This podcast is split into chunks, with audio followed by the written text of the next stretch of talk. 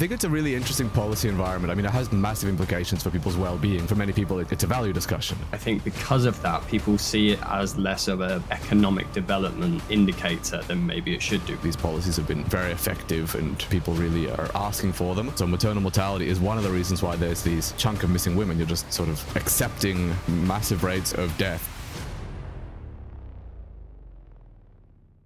Hello, and welcome back again to this episode of the Marginal Babble podcast. In today's episode, I sit down to talk with Professor Damian Clarke of the University of Exeter to discuss abortion policy and how it affects economic indicators of a country's development. Professor Clarke is an associate professor in the economics department of the University of Exeter and the University of Chile, is a research fellow at IZA, and an affiliate of the Millennium Institute for Research in Market Imperfections and Public Policy. As ever, reference research material is included in the description down below, and without further ado, let's get into the episode.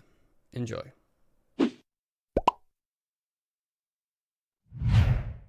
The reproductive sort of healthcare environment, I'd say, over the last decades, is if you, you sort of look, it's sort of generally been towards opening up. I think many people have in mind these particular emblematic cases. So I think, you know, recent trial, the recent uh, findings of the U.S. Supreme Court, where they've restricted access. Maybe people are like having have in mind their own particular um, country's reforms. So, so you have sort of this idea that um, the, I mean, one there've been many reforms. So you'll often see um, in the press discussion of abortion reform, discussion both um, both in a progressive way and, and in a less progressive way. But if you look at the overall data, in, in general, reforms they happen quite a lot. So like around two or three countries per year on average over the last 30 years have made substantive changes in, in access to abortion. Um, here, I mean like um, induced abortion, where people can, can either request under certain grounds or or or, um, or more or less freely.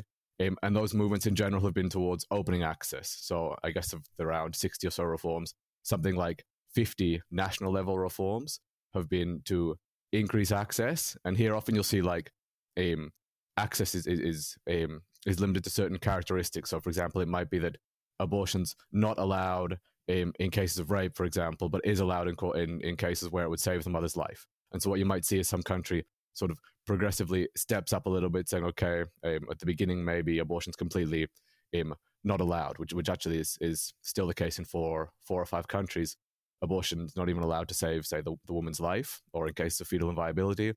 But then you'll generally see countries sort of increase progressively, maybe first opening up cases where um, maybe there's fetal inviability or where the mother's um, at, at, grave risk of uh, for her health.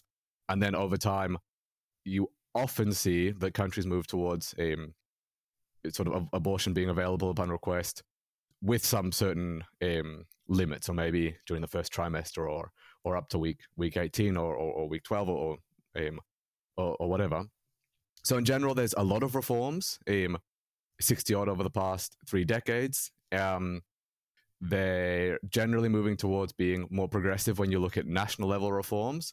But then there are obviously cases where um, where the, the access is sort of being being decreased. So the US is one very particular case. Poland is another case where um, where where access is decreased. Um, and then there's been a sort of a recent move in Latin America towards increasing access. I think the the funny thing, and maybe the last thing I'll say on this is, um, you'll often see that these reforms within a particular country, they sort of there's an ebb and a flow. So so maybe there's a, a progressive movement.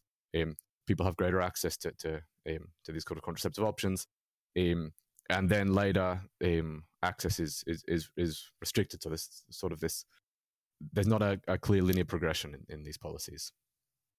Yeah, and that's the curious thing. Because you talk about there how it's generally moving over time in the in the direction of being more progressive. But obviously, as you quite rightly mentioned, things like Roe v. Wade and and are quite popular examples of instances where it's been less progressive and it's been moved to a more conservative basis. And just from reading, obviously, like the paper that you were involved with and some of the other work that you do, it's, there seems to be quite a high level of volatility mm. compared to other types of economic policy, whether it be monetary or what have you. I'm just kind of curious of what the reasons really are, or what potentially you think the reasons are time for it being such a volatile area of policy. So, it, and volatility, obviously indicating that it goes progressive and then it goes more conservative, and then it goes progressive and more conservative, even within the same country over maybe a 20, 30, 50 year time span. Yeah, I think it's a really interesting policy environment. I mean, it has massive implications for people's well-being. So I think there's like, you know, you want to be careful not to like, or I want to be careful not to like academicize it too much. But it's, I think it's like really interesting to see with with abortion, um, or say there's other policies like say monetary policy, the one the one that you mentioned, where really it's sort of a technical discussion. So um, I don't know, we learn some new we learn some new fact. I don't know the historical example of monetary policy, the Taylor rule, and so then countries have this idea, oh well, now the optimal thing is to do this. Whereas I think with abortion policy, people know the facts. Um, I mean, the paper we'll talk about later is um, uh, sort of improvements in, in women's health, but it's not generally such a fact based discussion. It's much more sort of a, a beliefs based discussion. And I think this is also where it gets a little bit complicated to work on this in, in an academic sense. I mean, you sort of you can know the costs, you can know the benefits, so you, you can know, you know, if, if you um, if you open access to abortion, people are more able to time their births, maybe do things that are better for them, um, have improvements in health. But then there's there's um, for many people, it's it's it's it's a value discussion. And so if you have certain politicians who have um, the right kind of leverage, um, then really rather than making a, a decision based on technical um, technical discussions, they'll make the decision based more on value, um, um, on, on sort of their values and, and their perception of their electorate's values. Um, and so I, I, think this is one of the reasons why you just don't see a linear progression because um, you may see all, all the sort of momentum. So I mean, the, U- the US is a very interesting case. The, the momentum for many, many years since Roe versus Wade was um, to opening access, even at times to, to, you know provide public support for it. And then then suddenly there was sort of a, a number of institutional changes within the Supreme Court, um, at sort of at, at state level, um, and at and, and at national level, and then suddenly sort of the the, I guess the weight of the values of the of the institutions changed in a way that then the policy changed. And this I don't think you would ever see in I mean maybe a little bit in, in, in tax policy and monetary policy, but in abortion policy I think it's really particularly salient the the sort of the philosophical discussion.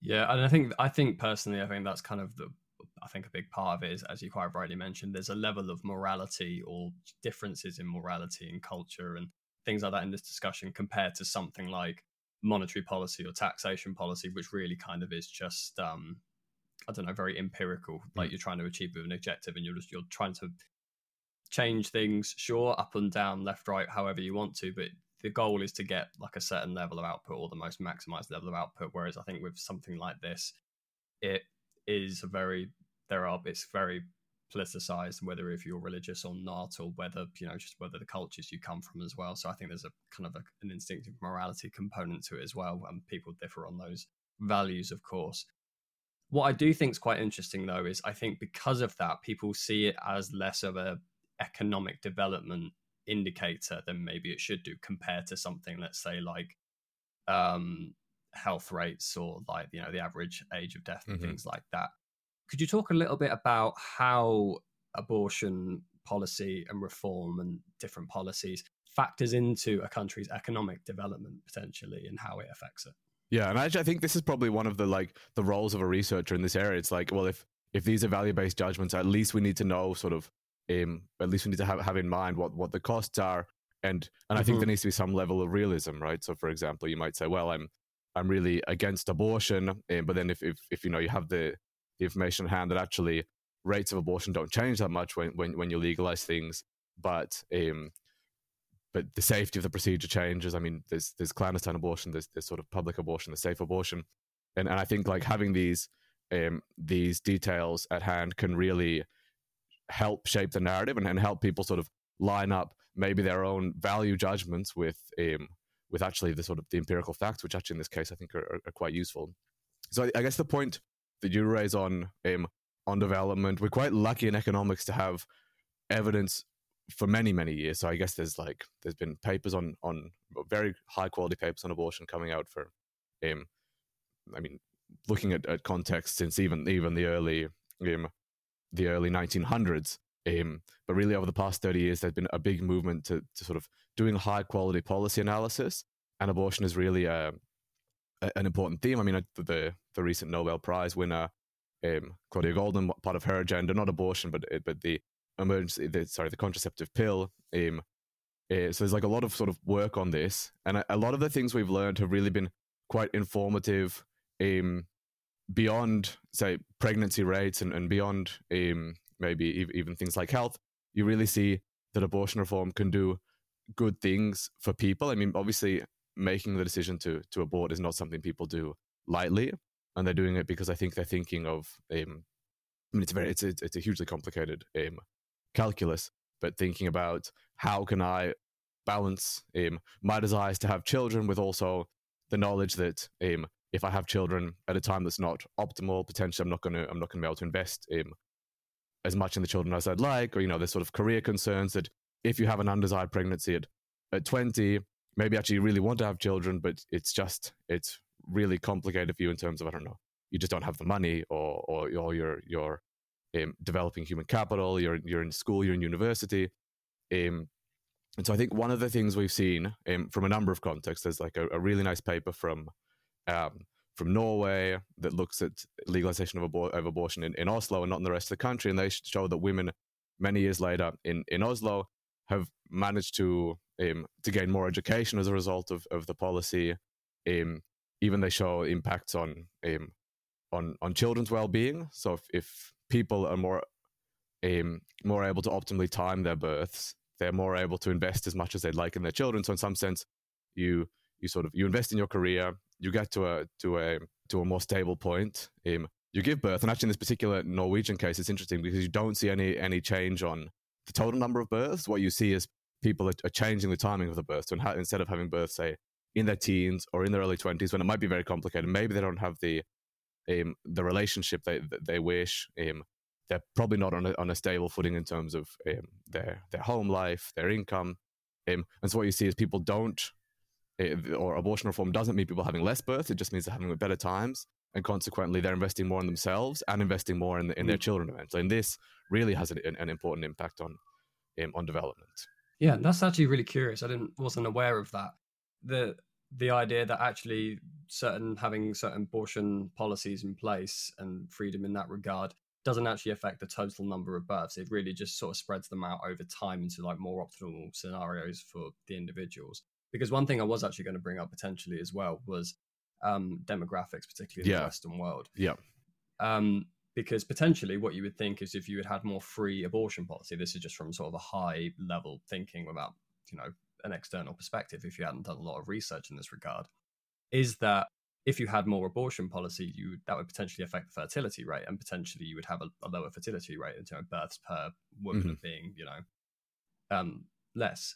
And something we are seeing now in the Western world is actually the birth rate is dropping below 2.1 quite significantly, and so we're actually below replacement rate. I think mm-hmm.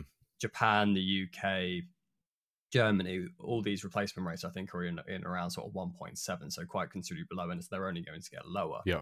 And so, what you might have, and what a lot of people are actually calling for is people had to have more kids um, so that we can balance out the population. Because what you end up seeing is a situation where you're very top heavy in terms of age demographics, and suddenly there isn't the the dependency ratio. As often you don't have a lot of younger people being able to pay into the system, the government system, to actually pay for both the children in that system and also the elderly. There's more dependence kind of what you're actually seeing in France not too long ago, right? They're looking to increase the retirement age because, quite frankly, there's you know people are living longer and you know, they need to increase the retirement age to have less de- less dependence in that system.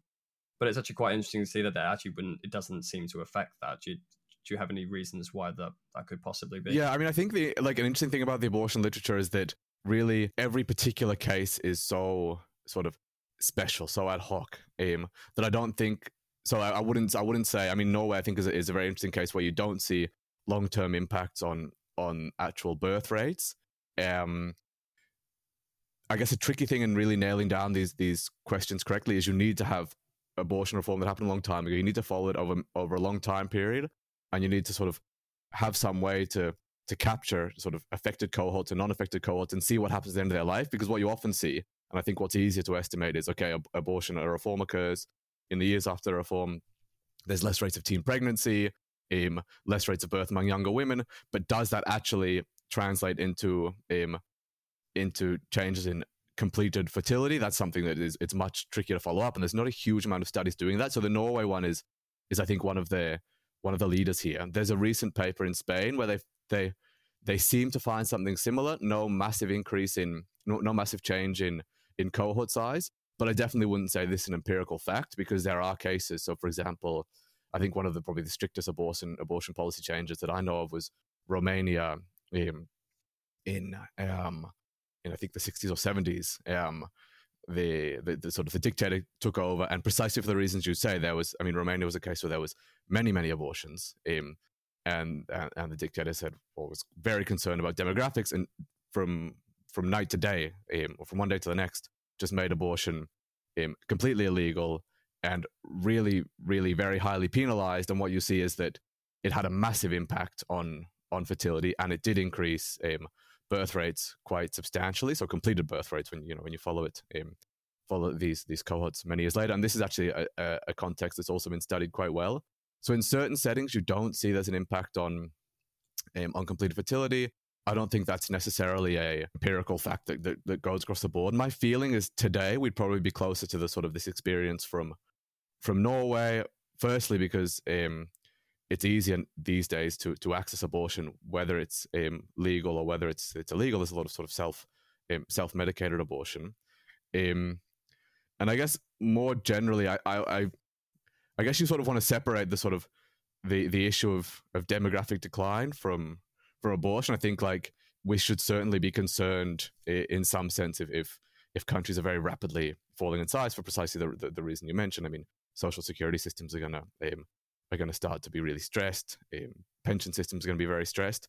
But I think if this is the concern, probably I would argue that sort of obliging people who don't want to give birth to give birth isn't the way to sort of you know bump up fertility from 1.6 to 2.1 probably you want to look at sort of the deeper causes of why fertility over the past 30 years has declined from you know three per, per woman in many countries to to under 2.1 and i think it's probably not because of contraceptives it's probably because people just want less less children i mean if it's very expensive to have children if, if you have to spend a lot of money to to educate your children if you're concerned about the the sort of the the sustainability of, of, of our of our lifestyle um, I mean, this I think is probably a much bigger determinant of falling um, of falling populations rather than just this, this contraceptive access. And I think actually there are many policy policy decisions that could be better, um, both in terms of encouraging, you know, certain certain, I guess, not sort of making people who don't want to have births pay the cost to to to, yeah. to increase fertility.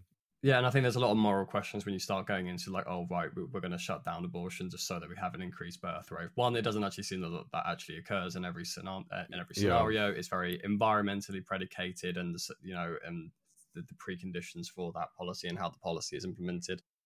Um, but generally speaking, like you say, it seems to doesn't seem to affect it. And second, it's it's very morally ambiguous, quite frankly, to tell basically tell people you have to have children and what they to, they want to do with their own body. Quite frankly, again, which comes back to the quite frankly the, the abortion debate as well.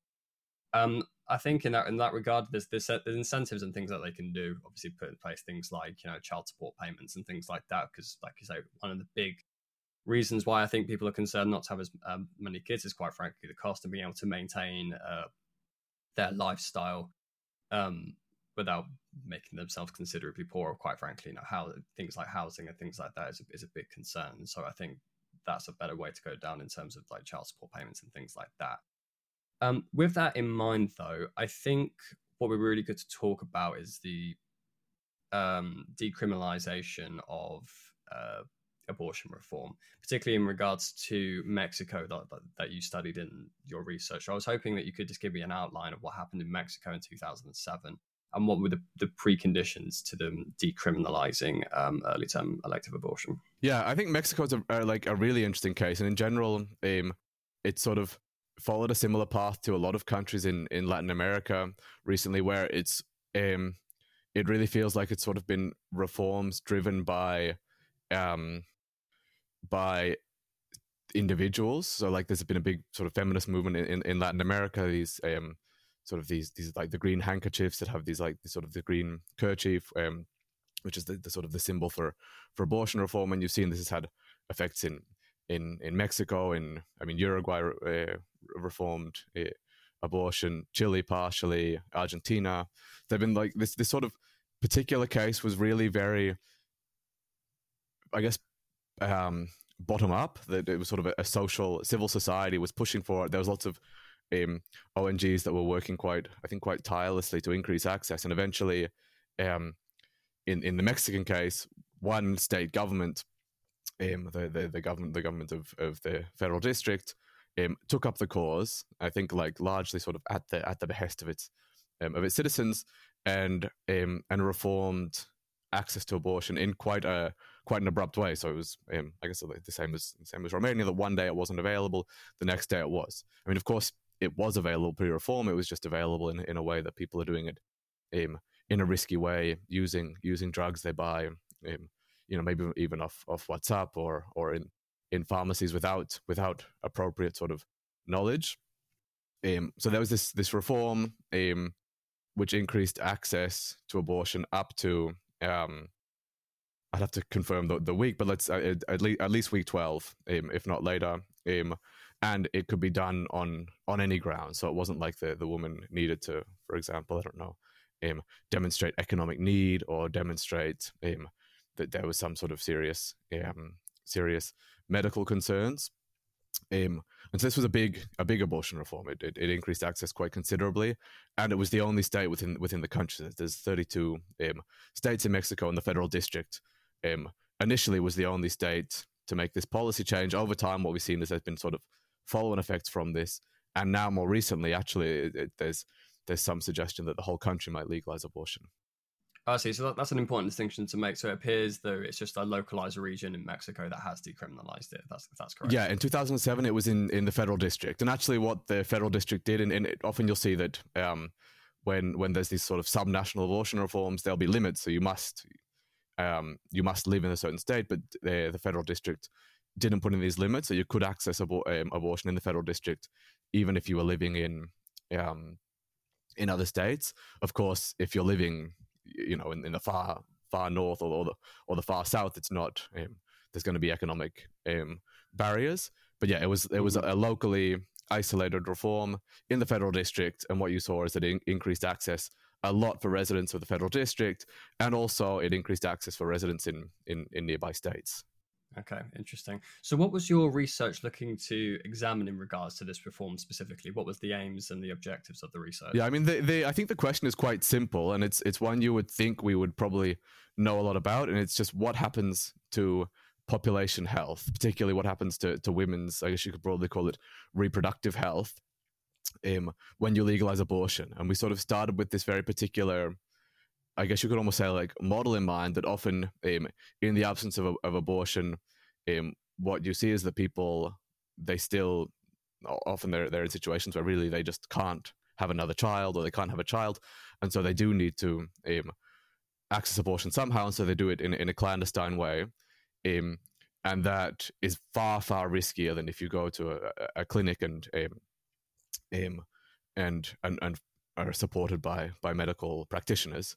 So we were essentially just trying to trying to quantify what's the effect of abortion reform on women's health. Um, and incidentally, it's sort of a question that is, I think, highly policy relevant. So often you'll see um, claims by by by policymakers when they want to change either increase access or reduce access. They'll say, well, it's it's better for women's health, or they'll even say, well, it's actually worse for women's health. For for a while, I think during the Bush government, the White House, there, there was like a claim on the White House website that when um, when when women access abortion, they have elevated rates of breast cancer years later, which turned out to be, uh, I mean, it was debunked. It was it was a false claim.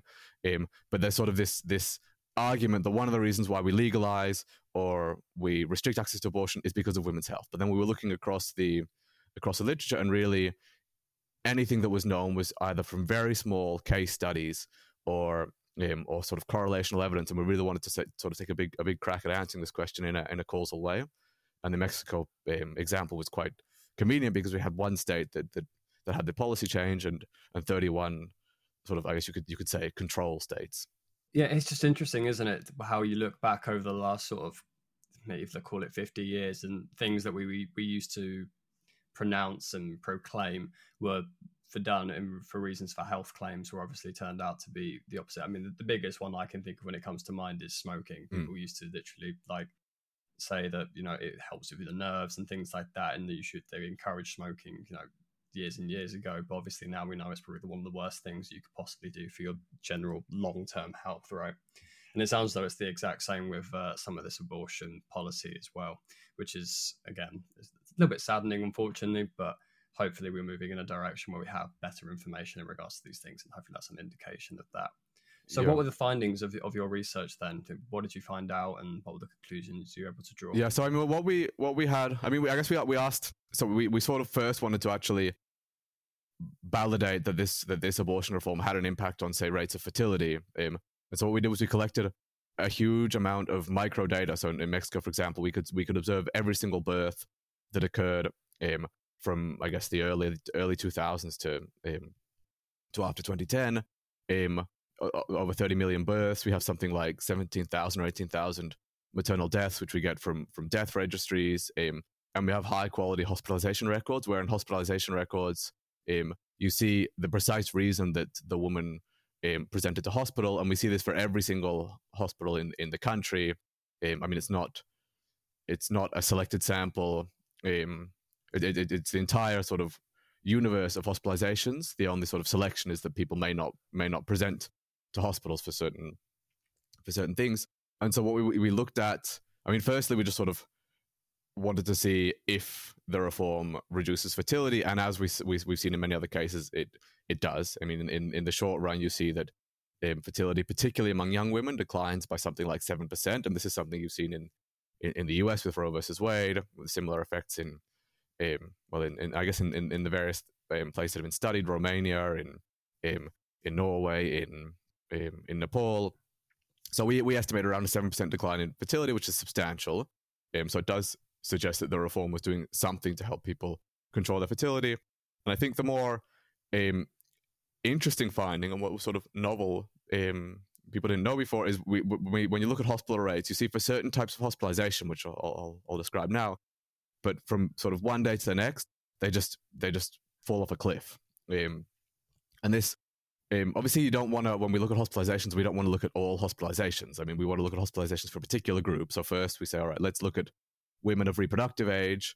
And then there are certain classes of hospitalization that aren't going to re- re- going to respond to um, to abortion reform. So, say you don't want to look at hospitalizations for car accidents, for example, or for um, maybe for for for cardiac health or things like that that, that aren't going to respond to abortion reform. So, we look um, using these, these sort of um, universally um, uh, approved codes, the ICD codes, we look at reproductive health causes. So this includes things like like hemorrhage, um, or a class known as abortion-related mo- morbidity. And what we see is that these classes in particular, they really decline by by around two thirds. And so basically, what what we what we can quantify is when abortion becomes um, becomes legal, the rates of hemorrhage in the population fall massively. And this hemorrhage is essentially people um, they go to the pharmacy or, or or from I don't know, or from a friend or from or from WhatsApp or or, or however they, they they gain access to these drugs which um, are abortifacients. So uh, misoprostol is, is an example. They're not designed necessarily to actually misoprostol, probably the most common drug, is designed to treat stomach ulcers, but it has the sort of off-label effect of inducing abortion. And so they buy these drugs. They don't have complete information. I mean, you can get information online, but you you essentially self medicate, um, uh, and you you conduct the abortion in in potentially unsanitary conditions, in conditions without access to, to medical care, and then eventually you have to present to hospital if, if things sort of go really wrong, like if you start to bleed a lot.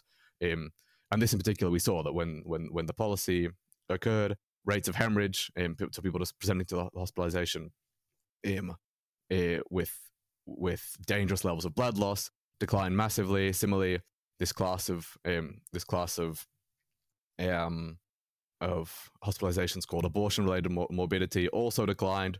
So basically, you're taking sort of abortion in a highly um, risky setting and moving it into a, a much more um, safe setting, and you see impacts immediately in, in population health. Yeah, so it really does seem that there's a significant impact just on the actual uh, health and well-being of women in who are of those um, ages, things like hemorrhaging, as, as you said. Because, because as you quite rightly mentioned, a lot of these people, I think, from like the reading that I've done, would go probably go about doing them anyway. They go about having abortion hemorrhages in, in the, technically in, in a legal way, but in a home way where they don't necessarily have the the knowledge, the expertise, and things, and the hygiene that, that you would have in a hospital environment. I think. Yeah, yeah.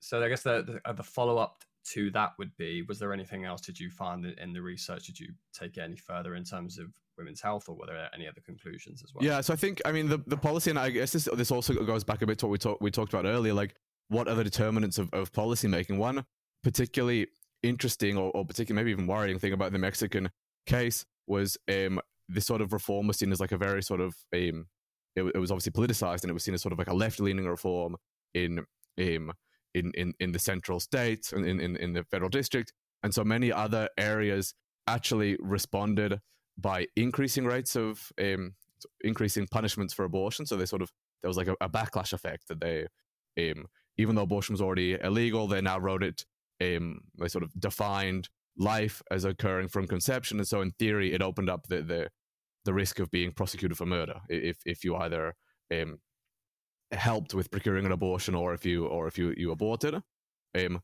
and so we look at that. What we found was that it actually didn't sort of. I mean, the, the initial feeling was perhaps this actually worsens women's health. Um, what we found was that we didn't see any massive increases in in sort of in rates of hair. Or actually, no, it could it could it could have done anything. So we, I guess we had like some some some prior ideas, but when we tested empirically, we didn't see any major changes in rates of women women's health, which suggests that perhaps people, if they really need to abort, they're going to do it regardless of the um, of the um, of, of or, the, these particular sort of policy shifts weren't really discouraging people to um, fr- from aborting. Um, you didn't see we didn't see any impact on fertility. We didn't see any impact on um, on on rates of um, morbidity. Um, we also didn't see any any impacts on on rates of maternal death. Um, so this was one of the, I guess the, the, the, other strands. We looked at the sort of the, the backlash policy effect. Um, mm-hmm.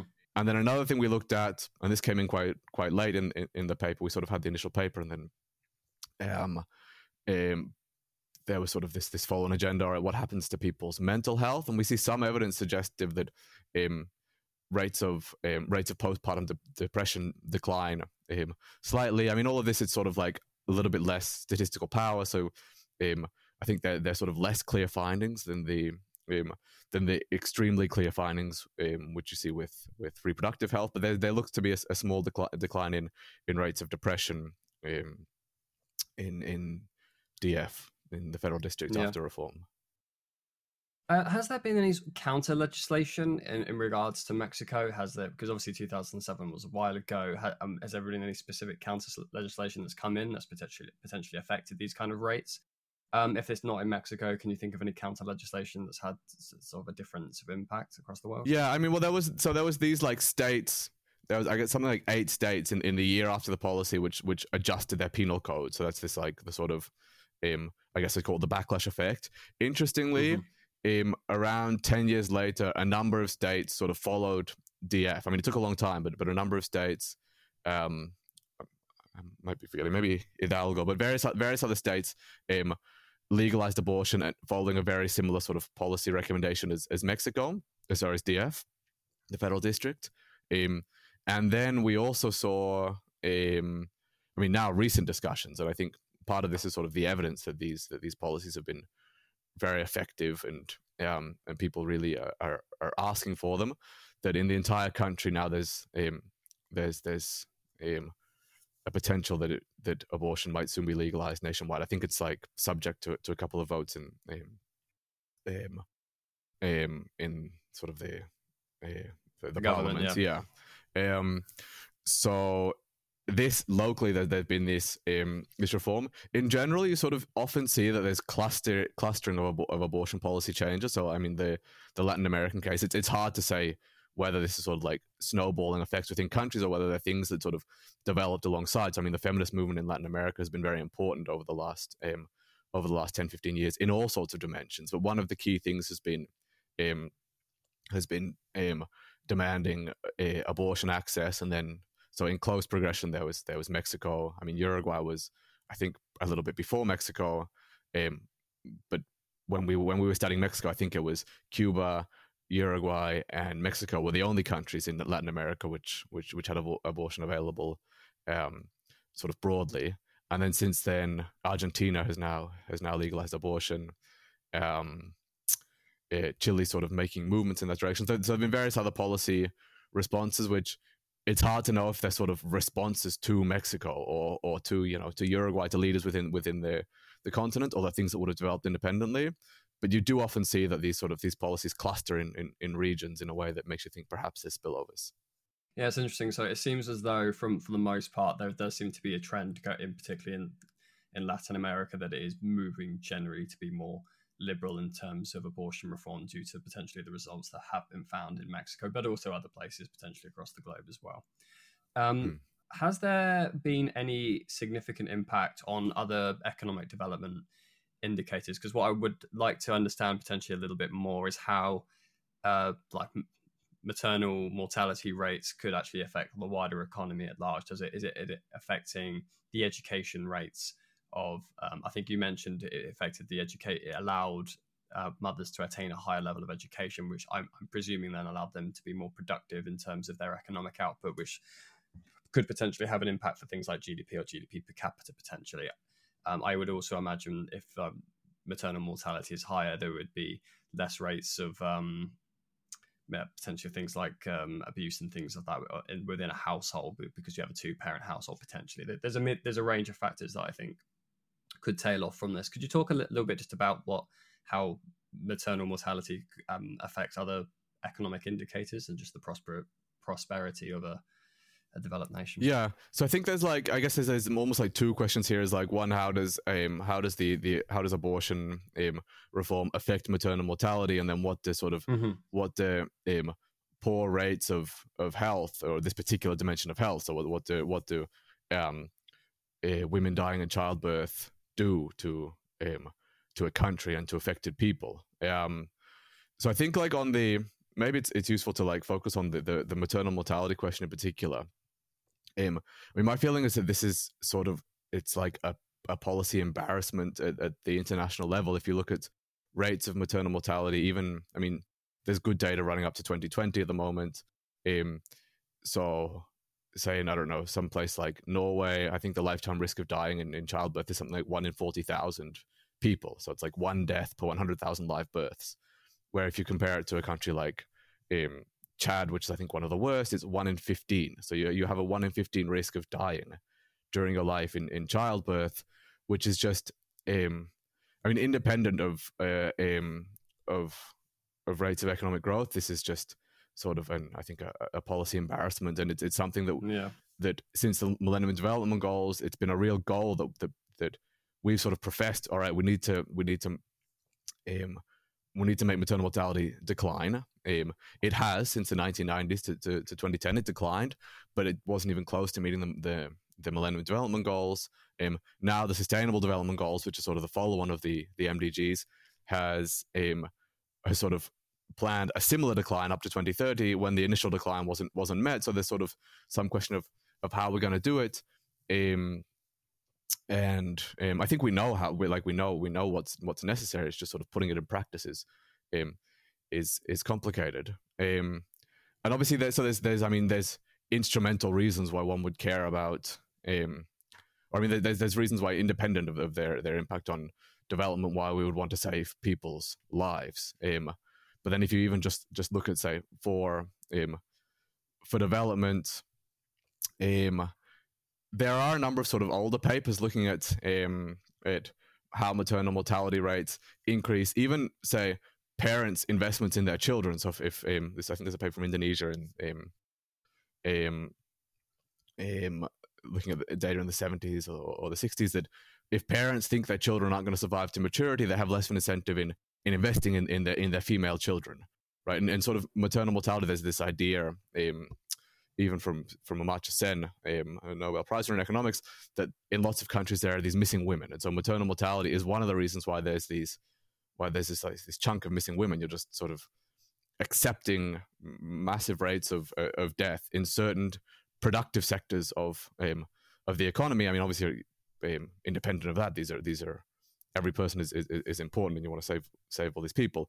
Um, but if you're losing massive areas of your population, this has huge fallen impacts, yeah, to the to the economy. So um, these people aren't going to participate in in the labor market. But think of the sort of the impacts of losing a mother to a child's development. This is the worst thing I think that can that can happen happen to a child and um, interrupts their entire formation. So these are things that sort of generate scars that countries are going to be dealing with, not just in the year the event uh, occurs, but really 20, 30. I mean, there's intergenerational impacts of these things, right? If, if, if children aren't um, aren't getting the investments they need, they're going to be less likely to invest in their in their own children. So I think any policy that um, that can bring about declines in maternal mortality just has a huge impact, a huge impact on well-being, um, and a huge impact on on measurable um, measurable sort of um, variables to capture economic development, both today and, and in a dynamic sense going forward.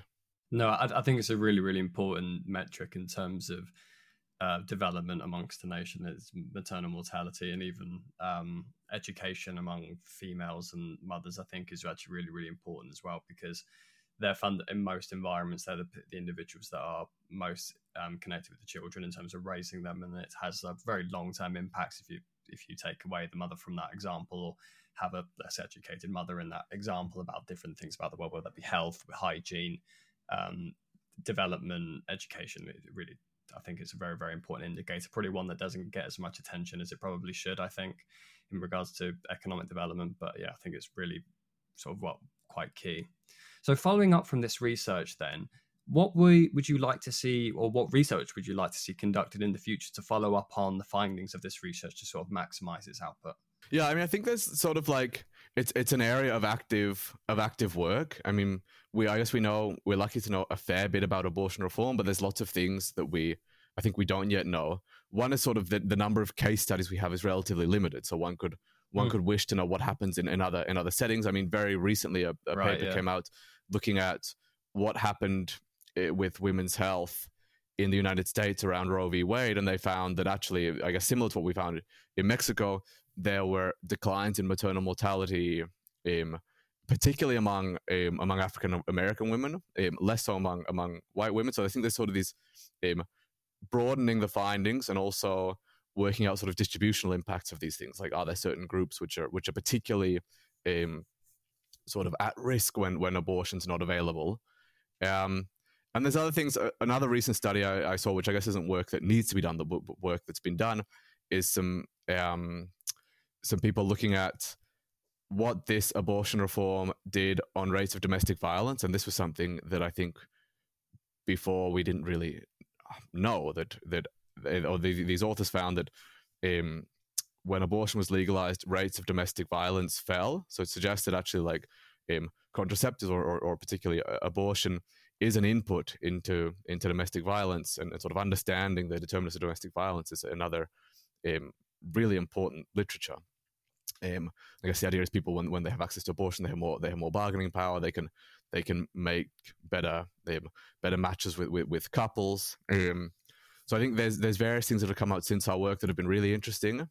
Um, I think there's lots more that, that should be done. So one one like very um, clean thing that could be taken up is just what's happened to these other states that have also um, um, also legalized abortion within Mexico. Do you see do you see similar effects? Um, um, like how sort of generalizable is is this finding within Mexico, but also also outside of the country. Another, I think, really interesting thing to understand, and something that I think is actually quite fundamental to the way we understand abortion, is how have the impacts of abortion reform changed over time. So, if say you look at what were the impacts of um, abortion legalization on fertility in the 70s and in the 60s, um, with say like Roe, Roe versus Wade, they were probably very big. Um, because there was really the sort of the external options were, were much more limited. You you had to either go to clandestine clinic or you had to sort of required a lot of information. It required potentially quite risky procedures. Whereas today, um, I think the sort of outside option to abortion is self-medicated abortion, and so you you, you see um, with the U.S. reforms recently, there's really just a, a very widespread use of um, of medicated self-medicated abortion when abortion's not provided so potentially the impacts on fertility are going to be much less because either you provide it safely and people access it, or people go online and realize, okay, there's you know there's even organizations which send which send sort of pills in in, in the mail to people, um, so people can still abort. You're just sort of shifting abortion from from from a highly um, a highly standardized and safe setting to something which is much more sort of ad hoc and, and, and potentially risky. So, what's the impact? One of, I guess, abortion when um, when you have these outside options. And I think this is this is just growing more and more, sort of understanding how people how people use outside options. Um, and um, and understanding whether these sort of these historical findings of declines in fertility um, still still persist, or if really all we're seeing are just an imposition of costs with no real with no real, real change on any of the of the variables people, I guess the the proponents of these policies seek to change. Yeah, no, I agree. I think um, particularly on that um, health point, I would say is that I think sometimes what's not necessarily taken into consideration really is the where the impact of this policy, sort of more generally speaking. And, and so, if fundamentally, if you make it much more harder to get access to abortion rights, you're not just going to be decreasing the abortion rate necessarily. I imagine it would decrease it to some extent. And again, that depends on the environment, mm-hmm. the culture, and things of that nature.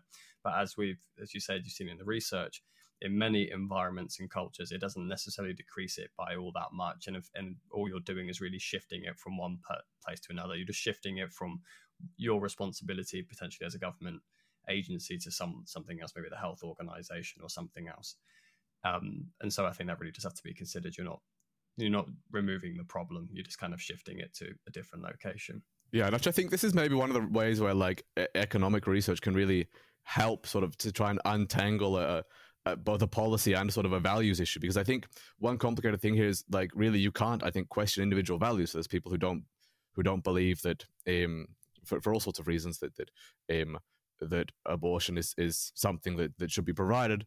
Um, but then really if, if this is sort of a a philosophical point and, and people say all right well now we've made this policy i feel satisfied that we're saying it's not provided but actually what that's doing is it's not really changing access. So it's still people are still using abortion but what you're really doing is you get this sort of this this warm glow for for doing the policy that, that sort of lines up with your beliefs.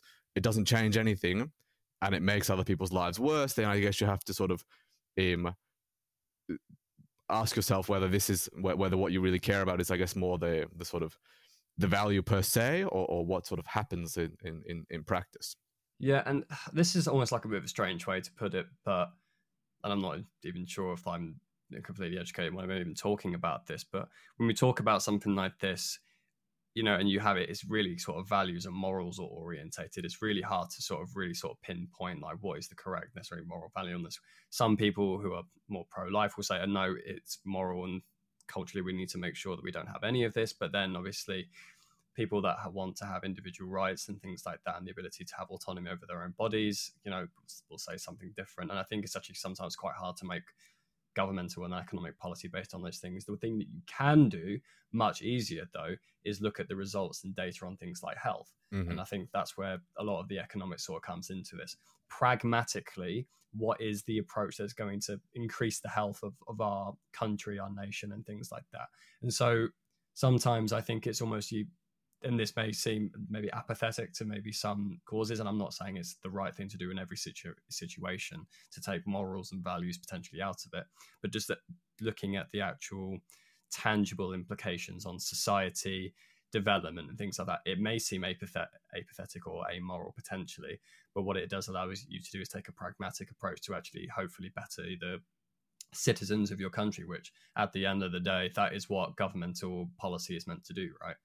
Um, from a, at least from a pragmatic standpoint. Yeah, and I, I absolutely think I think I mean obviously researchers have sort of personal beliefs, but I think in in research the research I mean a paper doesn't have any have any any belief any any moral belief, mm. and I think really what what one tries to um to sort of provide with research is um hard evidence I mean, I don't, I don't think a, a, research paper can ever say this is the correct moral, or, or, at least on economics. I mean, in philosophy, perhaps. Um, but we're not, we're not trying to impose certain certain values, and I don't think it would be correct for a research paper to start with with the the idea that um, this value is correct when certain people have other values. I mean, people have different values, and I think a, a, a massively important area or, or a massively important sort of idea in economics is that we respect heterogeneity, that people have heterogeneous preferences, and this is sort of built into our sort of our like the funda- the fundamentals of our of our of our I guess you could you could call it our, our social science. So I don't think a, pol- a, a research paper can say anything about what the correct values are. I mean, it's, it's it's not designed for that. But what it can do is say, all right, let's be pragmatic about this, and let's think whether our values, um, or, or the sort of the policies we, we, we put in place, um, are actually affecting the things that that, that, that our values suggest we should affect, or if they're they're they're imposing costs that are potentially not not initially desired. Yeah, exactly. Research needs to be objective as opposed to subjective, right? And realistically, you can only sort of draw conclusions, hopefully, on objective data. Yeah. Yep. Yeah, so thank you very much for joining me and being willing to talk to me today. It's been a really interesting discussion in regards to how this and uh, with economic policy and the different indicators for like economic development and things like that. Are there any things or pieces of research you would like to point people to if they've made it to this point in the uh, the recording? Um, so that bits of work that you're working that you would like to draw some attention to perhaps i mean i think if people are sort of interested in this in this area there's um there's really like a lot of really nice research they can they can refer to i think there's um i mean there are particular researchers who sort of dedicate their their career to these particular questions um or, or at least a big part of their career so i mean there's a, a researcher caitlin knowles um who has a number of, of hugely um, of, influential and really extremely well done papers looking at um, the the passage of abortion in, in the United States. Um, I think this would be like a really nice um, nice starting place if, if one's interested in thinking sort of um, how what what a, a really good um, social sciences paper that sort of tries to to un- unpick all these quite thorny empirical questions looks like. Um, I, incidentally, I've also been working on sort of a review of of what economics um, can can deliver in, in, terms of the knowledge on abortion policy. And I have this sort of this um, handbook chapter, which is also potentially sort of a um, hopefully a, a, reasonably broad and not too heavy introduction to to the um, to the. So I think these these sort of th- things are quite useful, um, and hopefully this could be like a jumping off um, point into all the sort of the great research that's out there on on, on abortion from a range of scholars looking at you know the U.S. case, recent U.S. case, um, international. There's really a lot of really great great work out there. No, absolutely. I think it they're great. It's a it's a great stepping off point for people to go and do some sort of further detail and digging into the literature. Uh, thank you very much for joining us, everyone. I hope you've enjoyed that, and uh, until the next time, uh, we'll see you soon. Thanks very much, Max. Thank you for watching this episode of the Marginal Babble podcast. If you've enjoyed this episode, please consider liking and subscribing down below and commenting any future topics you would like to see discussed. But until then, see you soon.